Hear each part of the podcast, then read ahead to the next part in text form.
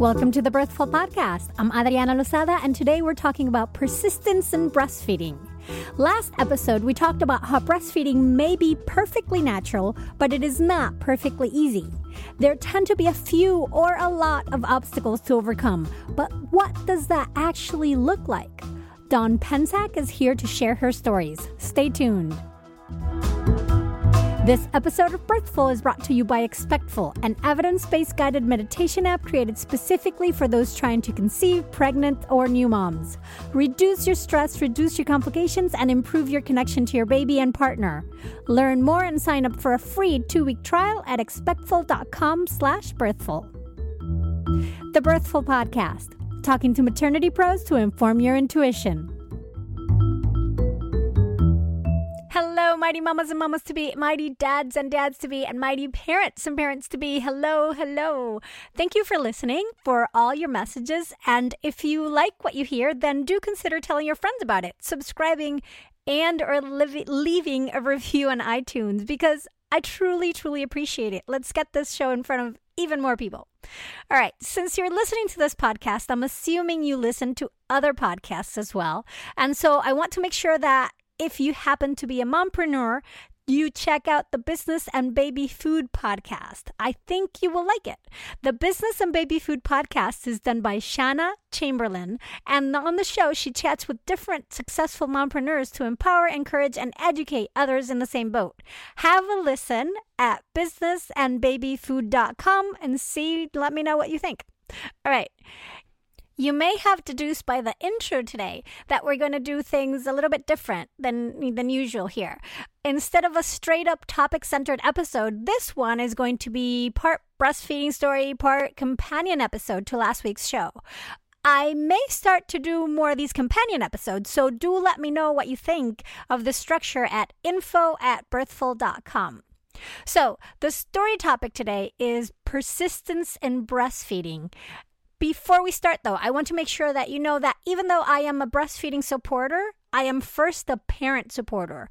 Breastfeeding is often a struggle, and sometimes the obstacles and circumstances are such that you have to adjust and sometimes simply stop, or maybe not even start. I get it. I get it. I have been there. So if you didn't have a good breastfeeding relationship, please don't feel like this is intended to guilt you. This episode is intended to bring up guilt or shame you. On the contrary, I have immense compassion for you because I know these choices are not easy to make. But only you know what works for your family and your situation. However, I do know that sometimes breastfeeding doesn't work because of external circumstances, not choices. You know, to me, breastfeeding is determination plus knowledge plus support plus creativity. I am one of the most stubborn people on the planet, but determination and persistence alone did not make breastfeeding work for us. I lacked knowledge, I wasn't going to the right place for support, and even though we got creative, I was still a hot mess. So that's why I feel this show today is super important, along with the one last week, right? Because I would have loved to have had this knowledge ahead of time. Someone to tell me that parts of this would suck. See what I did there? but that grinning and bearing it was not the solution. Last week, I talked with Kathleen Kendall Tackett about the most common breastfeeding struggles. And if you didn't listen to that episode, make sure you do um, we mentioned how some of these struggles are circumstantial, uh, circumstantial, like a slow letdown reflex or having a very sleepy newborn, and that others, like latching issues, sore nipples, or blocked ducts can be part of a learning curve.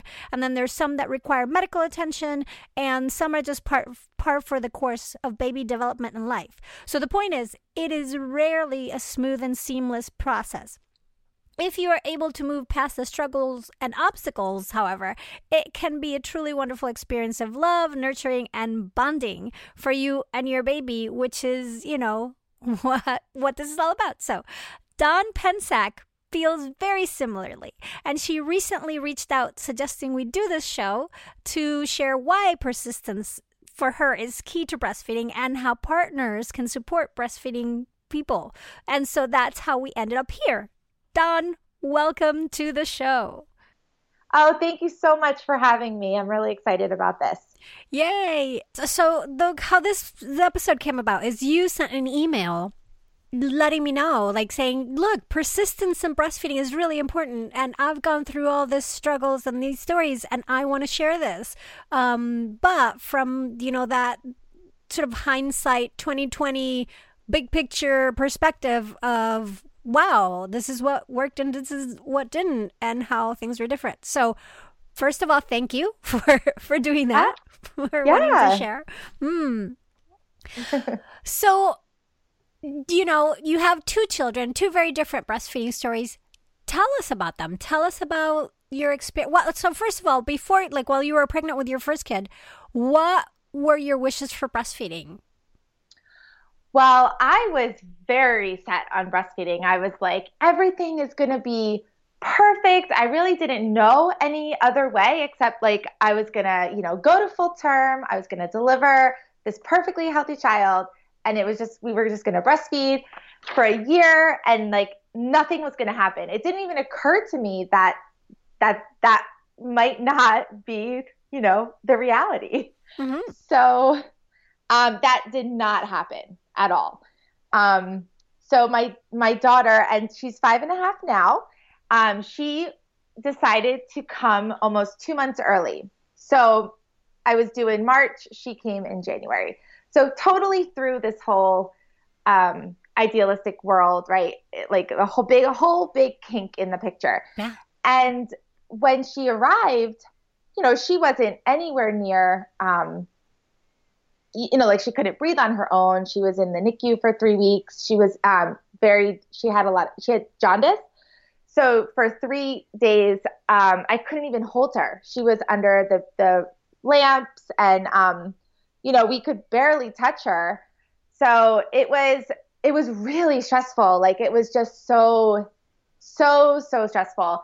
And they had a lactation consultant in the NICU who um oh and my daughter had a very traumatic delivery. Like just totally traumatic, you know, with forceps and um like it was very very very that was very stressful also. What was um, her her weight? How small was she? So she was actually a huge preemie. She okay. was five. She was five two. So that was a shock because she was supposed to be about three, maybe three and a half pounds. Right. Um. Yeah. So that was one really awesome thing that she had going for her was her size. so. Yeah, for sure. Yeah, that made yeah. it. Yeah. Yeah. Yeah. Um, but but still, you were you know so because she was under the lights and all that, you guys didn't really do much little much skin to skin at the beginning. Yeah, there was there was really no skin to skin. Um, you know, at, at least for those three days, and then finally when well when we when she was able to come out of the the incubator um, and she was able to come out of those lights we did skin to skin as much as we could um, but there was a lot of, you know, a lot of other, I guess, medical things, and there were so many procedures and so many doctors in and out and in and out, you know, that it was hard to really maintain like an extended period of time with skin to, with skin yeah. to skin. Um, but but yeah, that there really wasn't much for those first few days. So what were you doing in terms of feeding her for those like what yeah, what was going on for feeding? So I was trying to pump. I mean, I was trying to pump and I was waiting for for this milk that I thought, you know, just like naturally comes like, you know, you you give birth and then everything's like right there and ready. And that just didn't happen at all. I mean, I was pumping and pumping and there was nothing. So, I think um I'm pretty sure she started on, you know, with the formula um whenever she was ready to eat. I don't I don't think she ate, you know, for oh, I'm trying to think of how they, uh, but she had the gavage tube.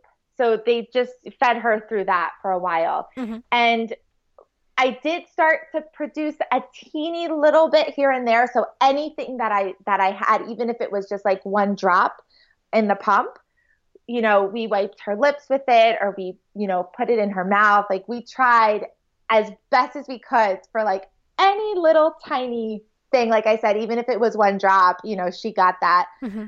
Um, and then over time, maybe there was a little bit more um, here and there. Like if I pumped one ounce, I thought it was the best day in the world. Like I, if I pumped like one ounce for like the day, I mean, I thought it was, oh my gosh, you know, like the the sky opened and I had like the best day ever.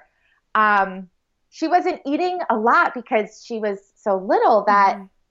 pumping one ounce for me was it was like it wasn't enough for her for the day, but it was it was good. You know, it was mm-hmm. like okay, she doesn't have to be supplemented with formula for every meal, maybe, but um, it wasn't. I was.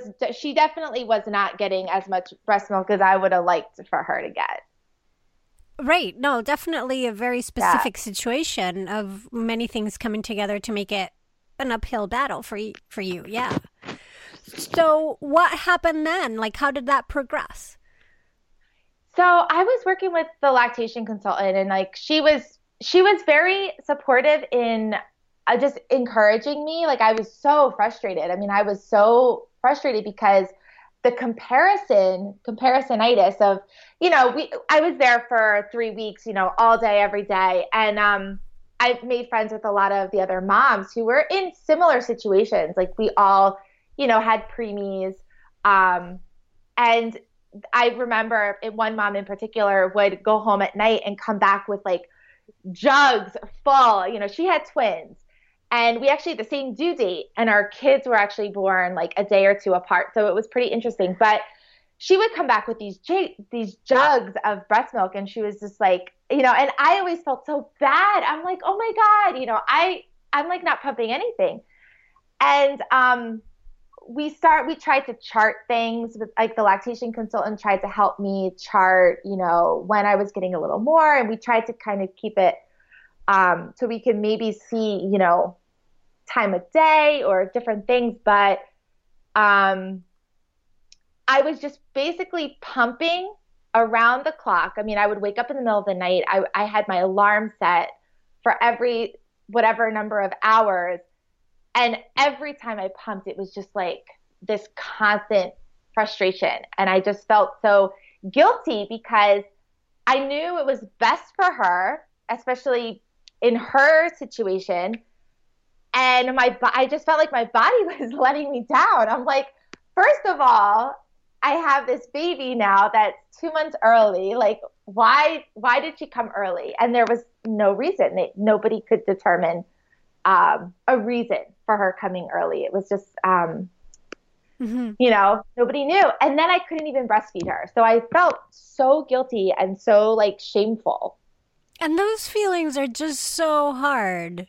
Yeah. Because you're yourself recovering from pregnancy, have hormones all the, you know, going everywhere, and eh, eh, sleep deprived, waking up and pumping, and then the, you know, to make it all worse, the stress makes it more difficult for your milk to come yeah. in. Yeah.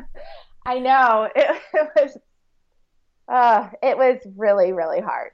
Mm. So that okay, how did that? So what did that breastfeeding relationship end up looking like, or what did you end up doing with that with her?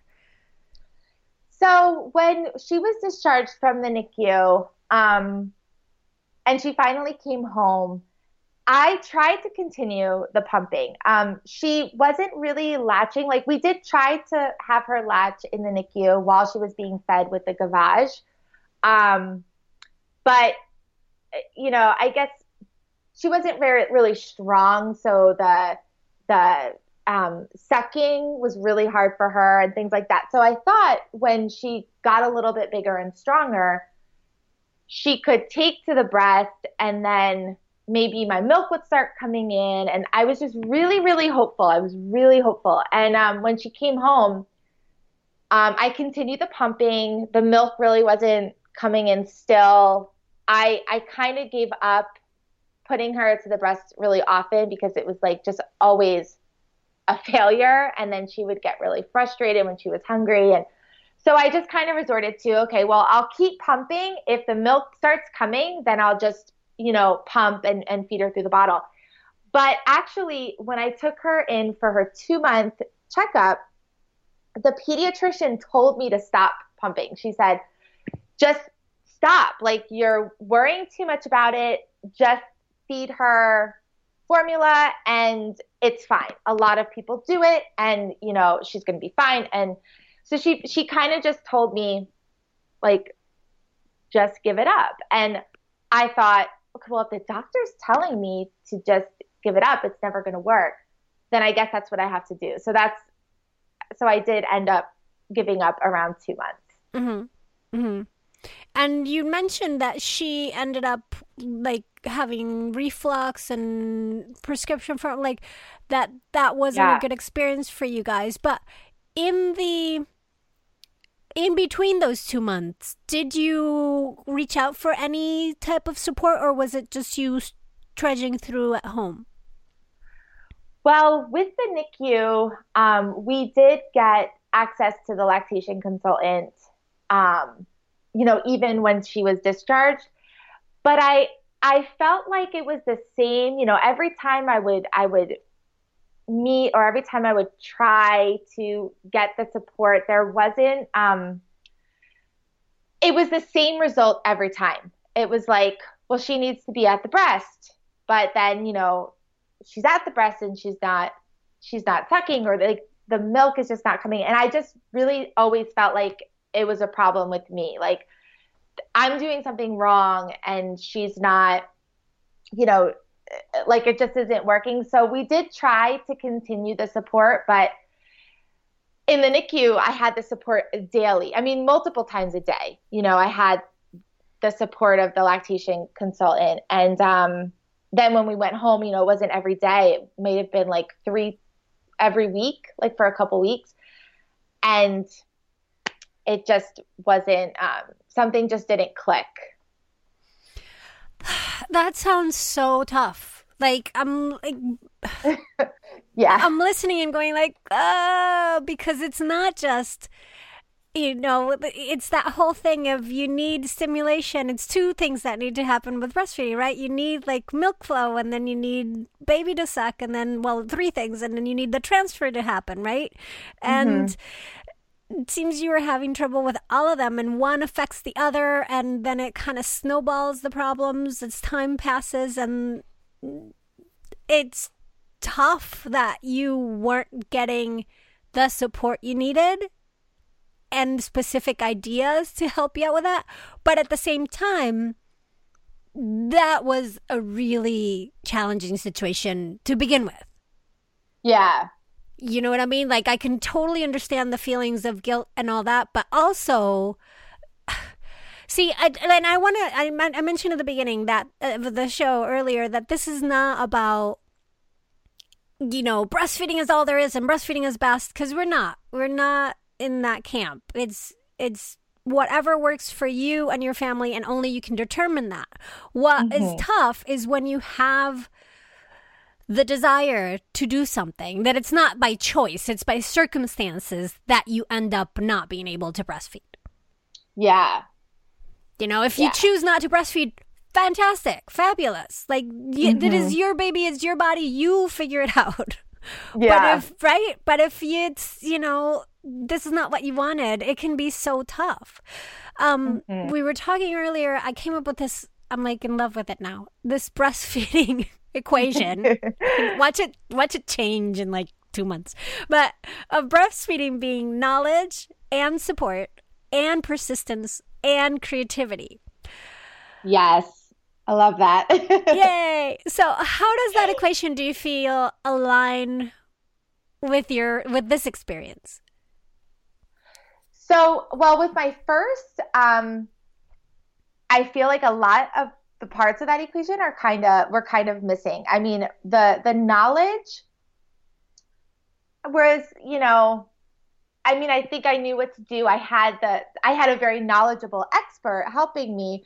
Um, but we and I feel like I had the persistence, but I just didn't have that creativity. I think that the creativity was kind of like it was missing because we were just we kept doing the same thing and the same thing wasn't working so we didn't pivot and try something else which may have then triggered the whole cycle to actually start working. Um, but that just didn't didn't happen. Mm. Yeah. That's so interesting. And I think I might need to like add like circumstances to that. Like, cause I think that works within that, the formula works within most cases. But if you add a premium to it, that's like, okay, now we've got an extra set of of challenges and circumstances um, that might require more creativity, more knowledge, more all of it, more support, more persistence. Um, but let's fast forward. You know what? Let's take a break first, and then we'll fast forward four years and see how your breastfeeding experience was different with your son. Okay. Hey, mighty ones. It is not uncommon for stress levels to go up while you're pregnant. You may be worried about the health of your baby, or maybe you're anxious about the birth, or maybe you're wondering how you're going to afford all the extra cost. Or maybe you're just guilt ridden because you're not eating well and exercising and doing all those little things that everyone is telling you to do for the sake of your little peanut. Fortunately, there is one little simple thing you can do that won't take up more than 10 minutes per day and will improve not only how you feel about all these things I mentioned, but also your birth, the health of your baby, and your own immunity. That little thing is meditation, and yup, it can do all this and even help reduce your pain during labor. Don't know where to start? Easy peasy. Check out Expectful, an evidence based guide meditation app created specifically for new, soon to be, or expectant moms. Learn more and sign up for a free two week trial at expectful.com slash birthful. And don't forget to add the slash birthful part so they know who sent you. And we're back talking to Dawn Pensack. And so, Dawn, tell us about so fast forward four years how was your next breastfeeding experience and what you know what what did you do differently if anything?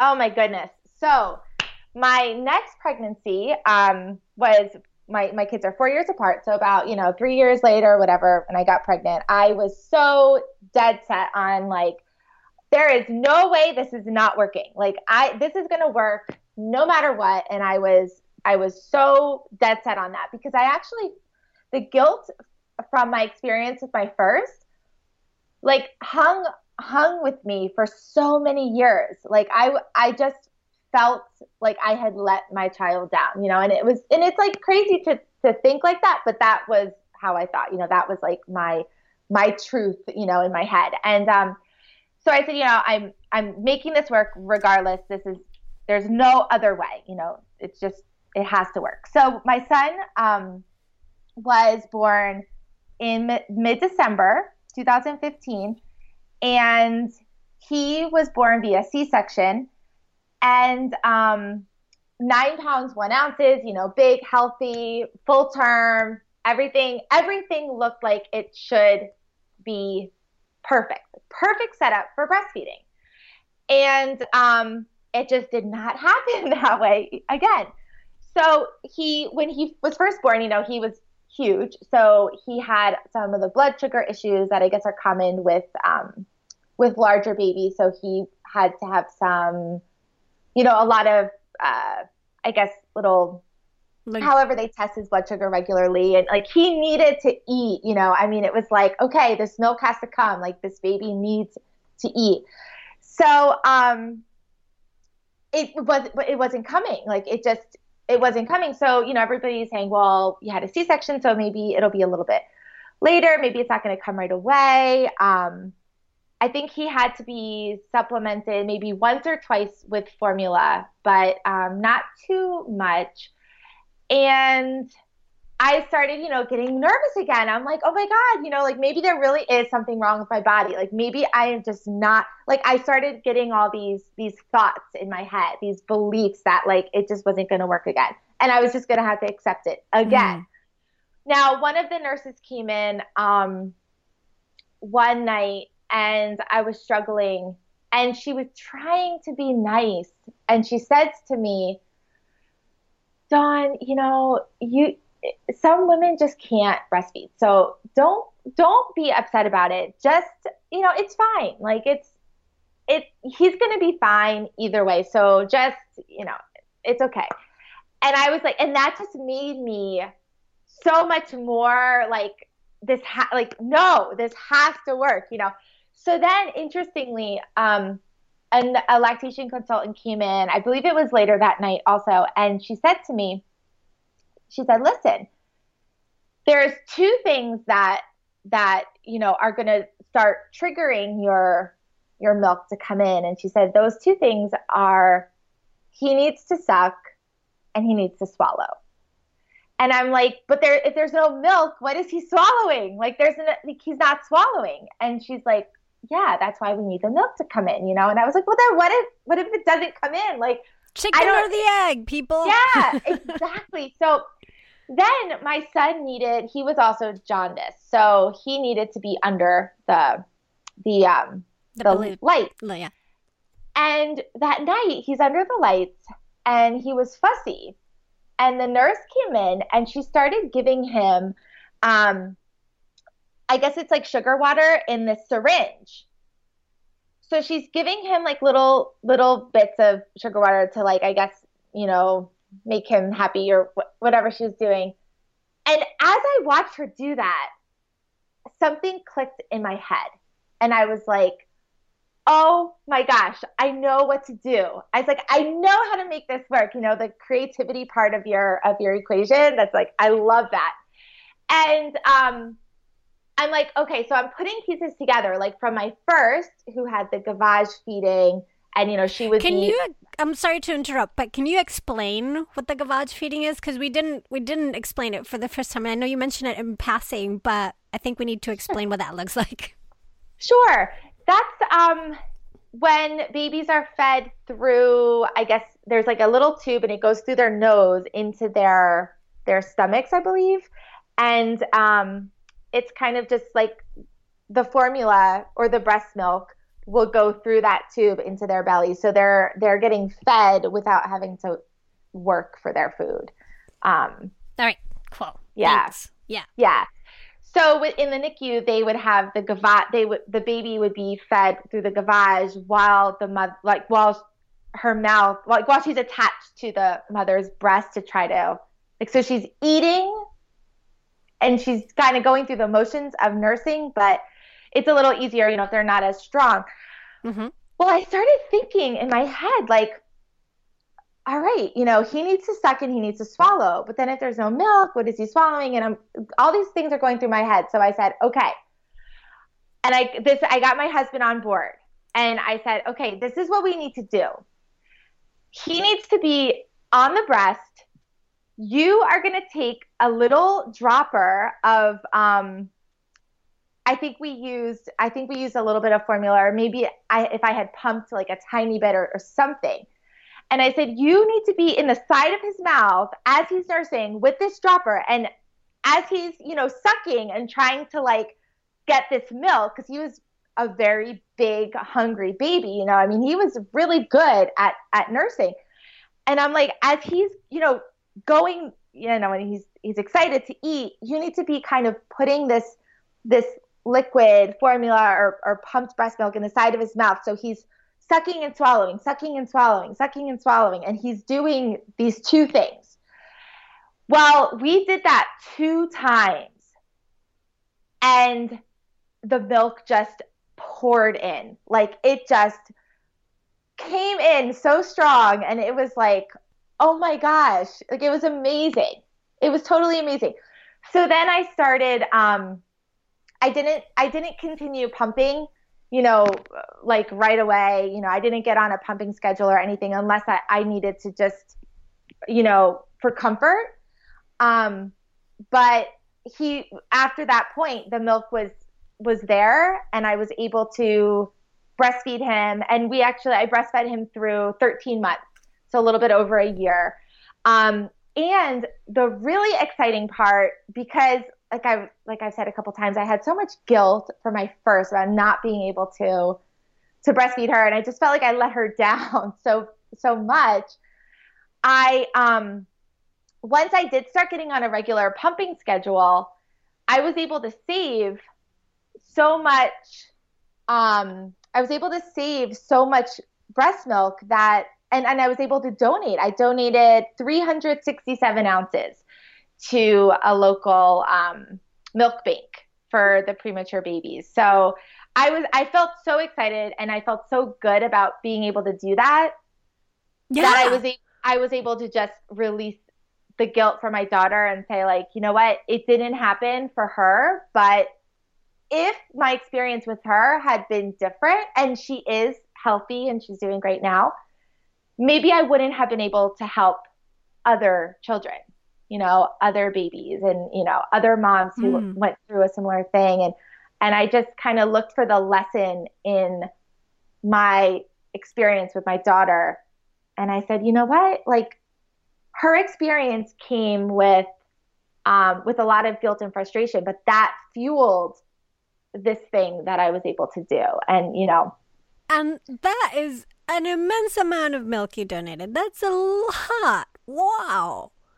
yeah, it you know once it start like once it came, Mhm. and I had to be a little creative, like you like you mentioned before with your equation. But once I once that little thing kind of um, set the ball rolling with oh you know the sucking and the swallowing and and getting my husband on board to help um once it came in it was just like it was just it was amazing.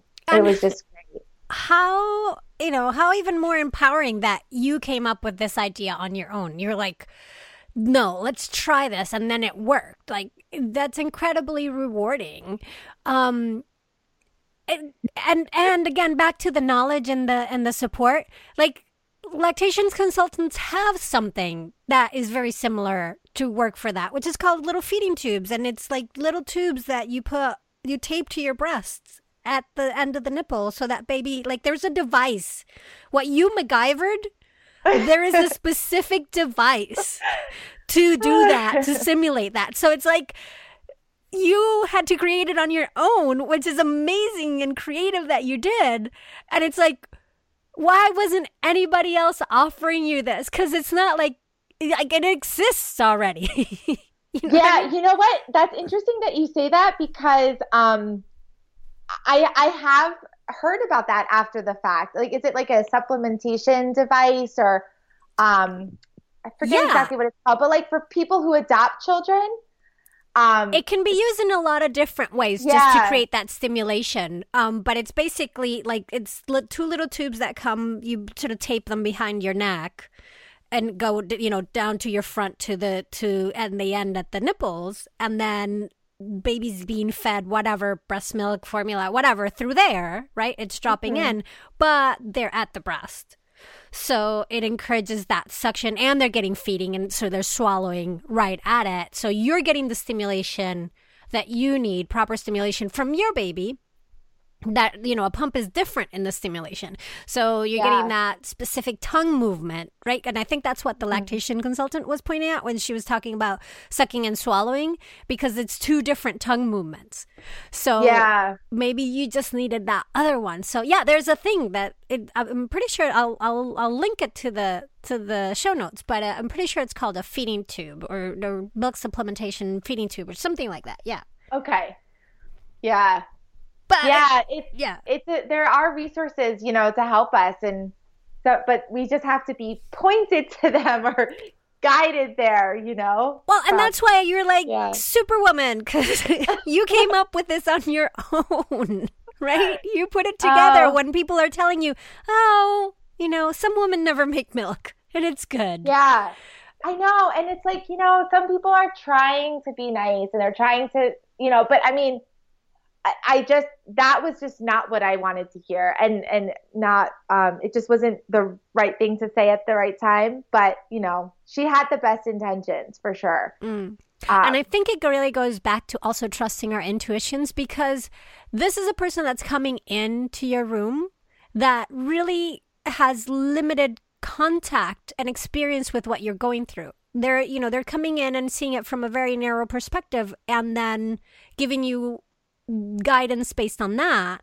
Whereas you have been with your baby day in, day out, night in, every feeding, every all you know, constant contact, and you are inside your body. So you could like you have just uh, you have more information to make Mhm. from which to make a choice. yes. Yeah. Um. When when did that? Ha- do you remember when? Like how old your baby was when that happened? Have you had you? I had two questions for you. One was that, and then also like during since the birth, he was being supplemented um, a couple of times, and they were doing all the the glucose checks, the the pinpricks. But was he? Were you doing a lot of skin to skin then? Was he like? Were you putting him to the breast a lot? What was what were what were you doing to try to get that that feeding happening and the milk to come in before you had your epiphany of the tube? Um. So let's see. So your um, I forget what your first question is, but when he was born, oh, so I had the epiphany when he was four days old. Okay. It was actually the first day we got home. Like we, we got home, my my daughter was in daycare for the day. We sat on the couch for his first feeding and I was like, this is what we are doing. Like go get the go get the syringe, go get, you know, we had this little tiny, you know, thing with with um I forget if it was breast milk or if it was some formula and um I'm like that is what you're going putting in the syringe. You're going to put it in the side of his mouth. And my husband just looked at me like, okay, whatever you say, I'm going to do. You know, like, what do you need? This is what you know I'll do. Um, but when my son was first born, we did a ton of skin to skin. But I wasn't in a really good mental place because I was completely unprepared for like the pain of a C-section. I thought going in that it was i guess i just thought it wasn't going to be that bad i'm like you know i have so many friends who've had c-sections nobody has ever ever ever mentioned the pain the the you know the fact that you can't get out of your bed that you know i mean all these things i had just kind of thought it was such a normal operation that i was going to be like up and about right away or i don't even know what i thought in my head but after the actual surgery, I had such a hard recovery. Like it was, um, it really, really, really like threw me for a loop. I had no idea I was going to be in so much pain and that I wouldn't be able to walk. I wouldn't be able to get out of bed. I, so I did skin to skin as much as humanly possible. Um, and I did try, you know, nursing as much as humanly possible. But I was just in so much pain and I was trying to avoid, which was not a good idea for me, but I was trying to avoid taking all the Percocet and like all the the pain medication because I really was like I want to be stronger than that. I want to I want to just like I want my body to just heal and I don't need that stuff.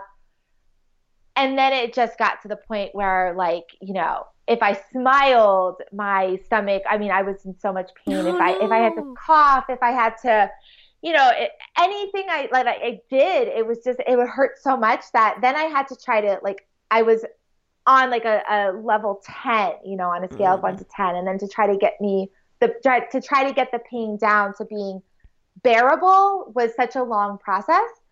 Um yeah, it does take quite a bit to yeah. get pain back in under control once it's gone out of control that yeah. that's one of the things like there's some points in time where you just have to take your pain meds and yeah. that's one of them because it's easier like stay on top of your of your pain because it, like, like you're saying it's harder than to bring yeah. it down yeah yeah it was it was really it was really bad mm. and the um i think it was the second night that i was there my husband had to leave because he had to take care of our daughter. My my mom wasn't able to take care of her that night, and um, so I was by myself.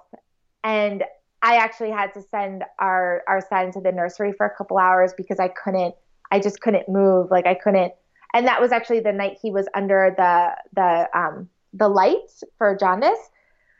Mm-hmm. So um, so then it, it made it really hard for me because I couldn't hold him. Like if I could just hold him it, I think it would have been different, but because he was under those lights and he was so fussy and cranky, and like I was having such a hard time moving and I was in so much pain, and it was just a really, really difficult um, that night. So once I once my pain subsided to the point where I was moving around a little bit, I was able to get up and um, then I could start really focusing on the breastfeeding thing and just really go like headfirst into, you know, and, and at day four, when I came home, that was when it was like, okay, I'm feeling okay.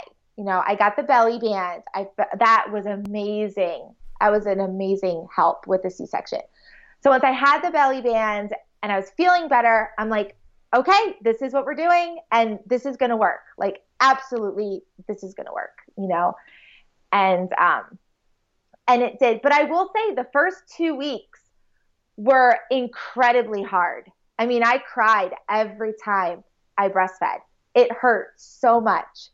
Mm. And, um, and my husband was fantastic in that he he never said anything like oh you know it'll get better it'll it'll be fine like he just acknowledged that uh, you know i'm i'm so sorry you're in so much pain like just a simple acknowledgement of my reality right now is is like it hurts um, made it so much easier for me to deal with it and he also did something that i thought was so incredible we have um, in our bedroom and in the downstairs family room, he actually set up like a nursing station for me. So he set up, we had like a recliner chair, and right next to it on the end table, he had um, like a phone charger, a bottle of water, snacks, um, a book, like a book that I could that I was reading, or like one of my favorite books. Um, he had like a journal with a pen if I wanted to like write down anything. Um, so everything was was there. I, I hate watching TV, so it wasn't like the remote or anything, but you know everything was there. So I think there was even earbuds. So like if I wanted to listen to a podcast or like a book on on audiobooks, I could while my while my son was sleeping on me or while I was nursing. But I didn't have to think about like I didn't have to be nursing and think, "Oh my gosh, I'm so thirsty right now," like or I'm so hungry because I remember there was periods of times where I would be starving, you know, I would like sit down to nurse and then I'm my belly is growling and I'm like, "Oh, but I can't move." And mm. you know, like so he he helped that really did help a lot with my emotional health aspect of, you know, those first couple weeks. Oh, and that is such great support. I love the nursing stations. That's like I always love the nursing stations um, because there, you know, breastfeeding can be very consuming, right? Time wise. But then there's yeah. so much attached to it that other people can do because really the part that only you can do is the baby at the breast. Everything yeah. else somebody can help you with. Yeah. Yeah. And it was like so awesome of your husband to realize that and to go and help you with everything else. Yeah.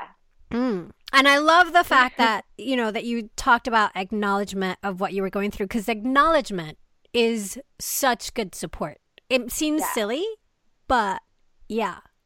Mm-hmm. Did you get to the end to find out why it was hurting so much those first two weeks? You know, like what made you continue through that pain? Was it getting better every day or no? Um, it it was really excruciating. It was more excruciating on one side than the other. But, you know, my I was so clear on the fact that like my desire to do this. I was just I, I was like, if there's milk, then I'm gonna do this, you know. And there was milk and everything, you know, was was set up. Now, what I think, so I did end up going to. Um, now my kids are four years apart, and with my daughter, our pediatrician was, you know, pro breastfeeding, but there wasn't a lot of support or information there.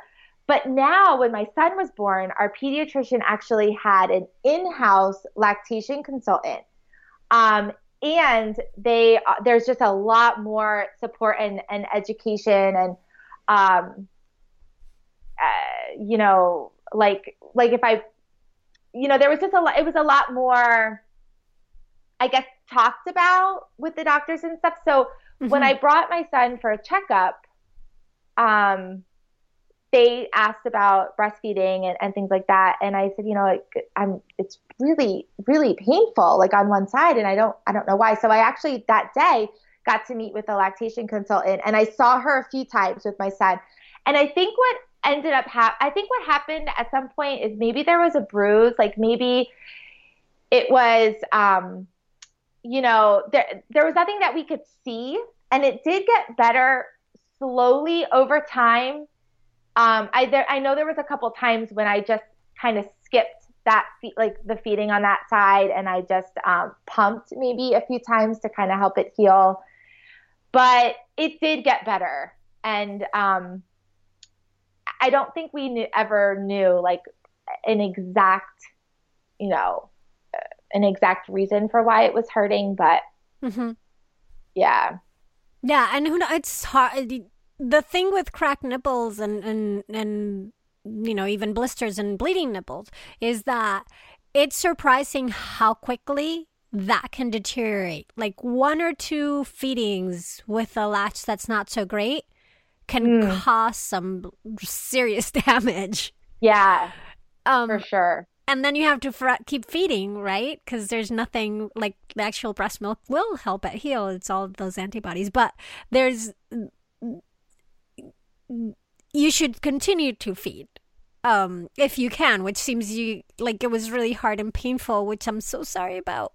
I can relate. like I had some cracked nipples, not ah, the yeah. things we go through. But but it's that thing of like, yeah, you know, I'm trying to heal while somebody's feeding on it eight to ten times a day or twelve times a day. Yeah, yeah. Mm. It's so much, and and that's one of those things that like only you can determine what your threshold is in terms of persistence and pains and you know, yours is one experience that was two experiences that were very different. And with one, you were getting some positive feedback that I guess, you know, makes it that that also makes it easier to persevere if you see some sort of change and and, and hope. Mm-hmm. Yes, definitely. Yeah.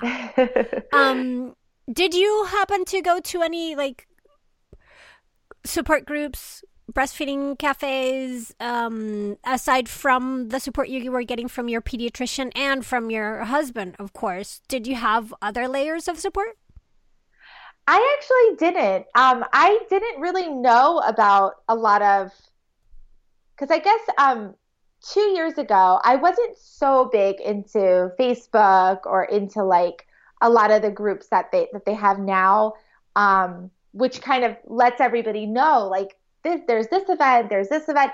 I feel like I didn't really even know that that existed back then. Mm. Um, even though I, I know a lot of my friends who are having babies now, like love, you know, the Wednesday morning breastfeeding group and it's like their friends and they they get excited about going.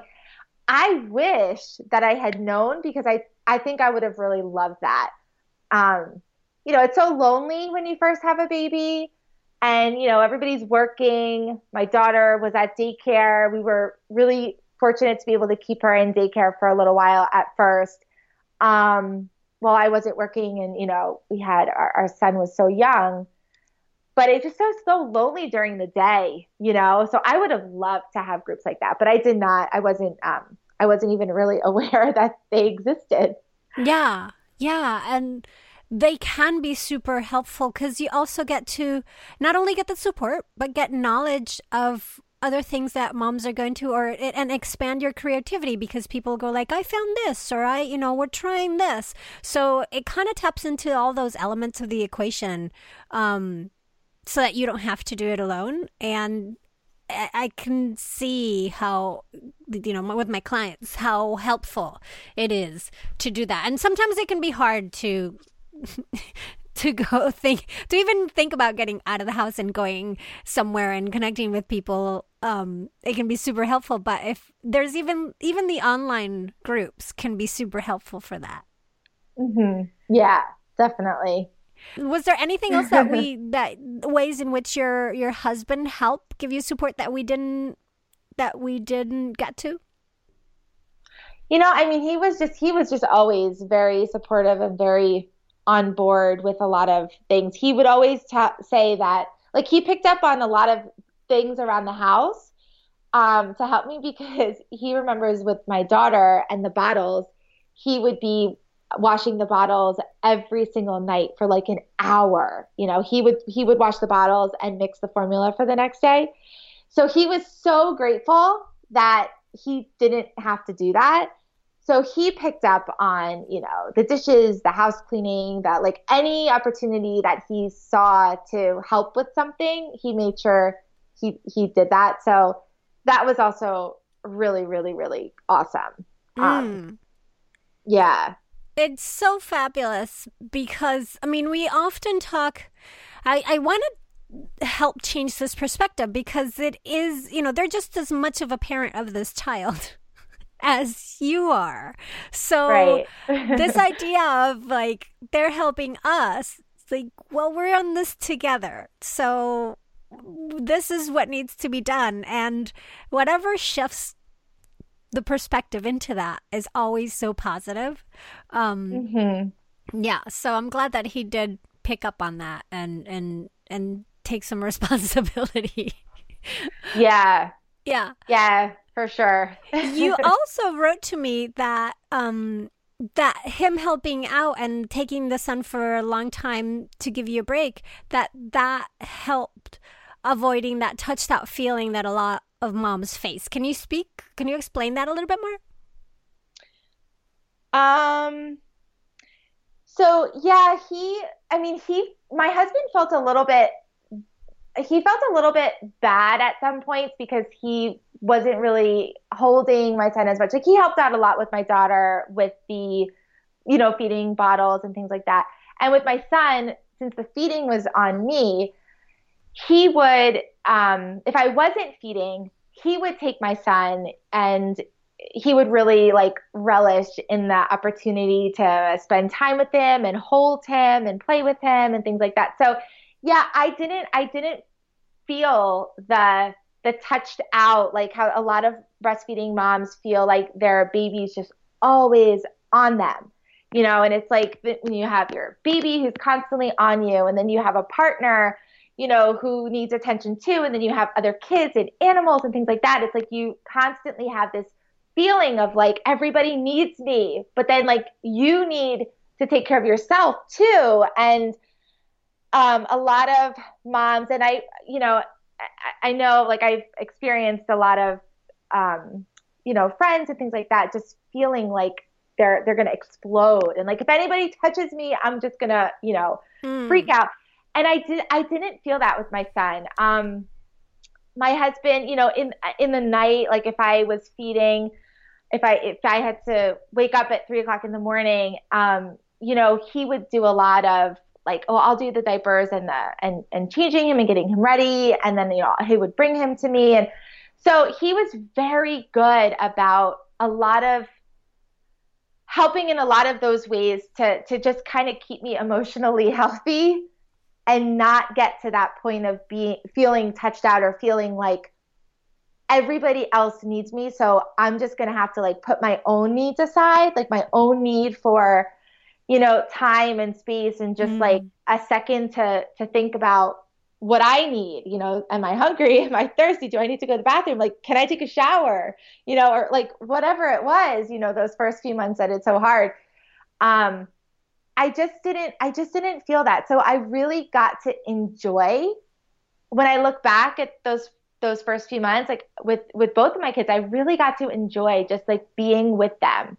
You know, and the and the time that I was with them was like so much fun and I just got to really soak up the them and our relationship and um, a lot of other things, you know, were were taken care of. So no that is so good. That is so important. Huge, huge, because it changes your perspective completely. Yeah. Yeah. Did, Definitely. Did you get to a point, Dawn, where, you know, like this pain subsided and and it was like, okay, now it's working. Now I feel like now I'm I'm even not just working, but now I'm enjoying this breastfeeding thing. Oh, yes. Once the 2 weeks that first 2 weeks was really hard and after that it was the most amazing thing. I mean, it was just fantastic. It was so nice it got to the point where it was just so easy and it was so nice to just kind of have that that relationship and that bond with him. But yeah, it did get to the point where it was like awesome, just totally awesome. Which is the point yeah. of the persistence. yes. Yay. And like I knew, I knew in my head it was. I I knew I was just like I know there's gonna be roadblocks, but I'm gonna push through them so hard because I know there's gonna be that light at the end. Mm-hmm. You know, and I just that was kind of that kept me going through those first two weeks. Mm. And I'm so glad that you fig you know you figured it out. You had this big breastfeeding journey from one child to the other and then that at the end you were able not only to like nourish your soul and your baby but also many other babies with all that milk that you donated. Yeah, thank you. Oh. It does it does feel really good when I think back on that. Yeah, yeah. So, do you have any like parting words for the listeners in terms of what drove you to write to me and have this show, you know, make this a reality of the importance of sharing how breastfeeding, how persistence is such an important part of breastfeeding? Yeah, I think that, you know, a, lot of us, especially first time moms, and, you know, I was definitely this way, we have this picture in our head of, of exactly how things are going to be. And when we kind of open up to the possibility that, you know, things might not be exactly how we have planned, you know, we have to kind of allow for things to happen that we don't exactly expect. But when we know what we want, and we are so clear on what we want, you know, whether it's breastfeeding or whether it's not, like you said before, you know, whatever you want. Um, if there's, and, and just acknowledging that, yes, there will be some obstacles, there will be some bumps in the road. But if you know that's what you want, really keep going after it because it could be yours with, you know, like you said, a little knowledge, support, persistence, creativity. Um, so, you know, the support was was really huge for me. But don't give up too quickly. You know, just if you know that's what you want, just keep going and keep going and, and push through the the other people's comments, the the doctor's advice maybe. Um, I listened to with my first, just you know, I just took it as um, you know, as the the truth, and and maybe it would have worked, maybe it wouldn't. I don't know, but um, you know, just know what you want and just go for it and just keep trying. Try new things. If one thing's not working, pivot, turn, try something new, talk with other people, see what they've done, and maybe that'll work for you. But um, just keep going, you know, just keep going. And if it does, and if you decide to stop and you decide that maybe this isn't right for you or whatever, um, try to let go of the guilt. You know, I carried it with me for a long time, for, you know, four years probably, and it was really hard. And, um, you know, just try to let go of that and see the situation for, for what it is and that you did the best you could mm. at that time. You know, you did the best you could with what you had at that time. And that is good enough. That Absolutely. Yeah. Yeah, no, absolutely. It's it, everybody's got their own journey, but mm, you know, yeah, you can you can know that there will be obstacles. That's right. Know that there will be obstacles and you can get over them. Um, mm-hmm. but most of the time, I don't want to. It's, yeah. so it's such a big unknown. But at the same yeah. time, with the right support, like right finding the right support and the creativity and the persistence and the knowledge, it can be done. Uh, Dawn, mm-hmm. thank you so so much for being here today if listeners want to reach out to you or follow what you're doing, um, know more about you, how can they do that? Oh, sure. They can um, follow me on Facebook. My um, business page is Dawn Pensack Coaching. They can also look at my website, dawnpensack.com, and they can shoot me an email. I'd love to hear from them. My email is dawn at dawnpensack.com or a message through, you know, Facebook, uh, my business page. Um, but yeah, I would I would love to hear from them if this story resonated with them at all, or if they have any questions or you know anything. Yeah, feel free to to reach out. Fantastic! Thank you so so much. Thank you. Thank you so much for having me on the show. Mighty Ones, I love to hear from you. So share with me your thoughts, and if there's a certain topic you'd like to know more about, let me know. Go to birthful.com where you can learn more about me, the show, Patreon member benefits, send me messages, and more. I'm also on Facebook or Twitter as at Birthful, so come say hi. And don't forget to check out birthfulcourses.com to truly prepare for life with a newborn. This episode was produced by me and made possible by you, the Birthful Patreon supporters, and by the wonderful people at Expectful. The title song for this podcast is Vibe Ace by Kevin MacLeod, and the sponsorship song is Air Hockey Saloon by Chris Zabriskie. Find them both at freemusicarchive.org. I'm Adriana Lozada. Please join me next week when I'll be talking to another maternity pro to inform your intuition here at the Birthful Podcast. Thanks so much for listening.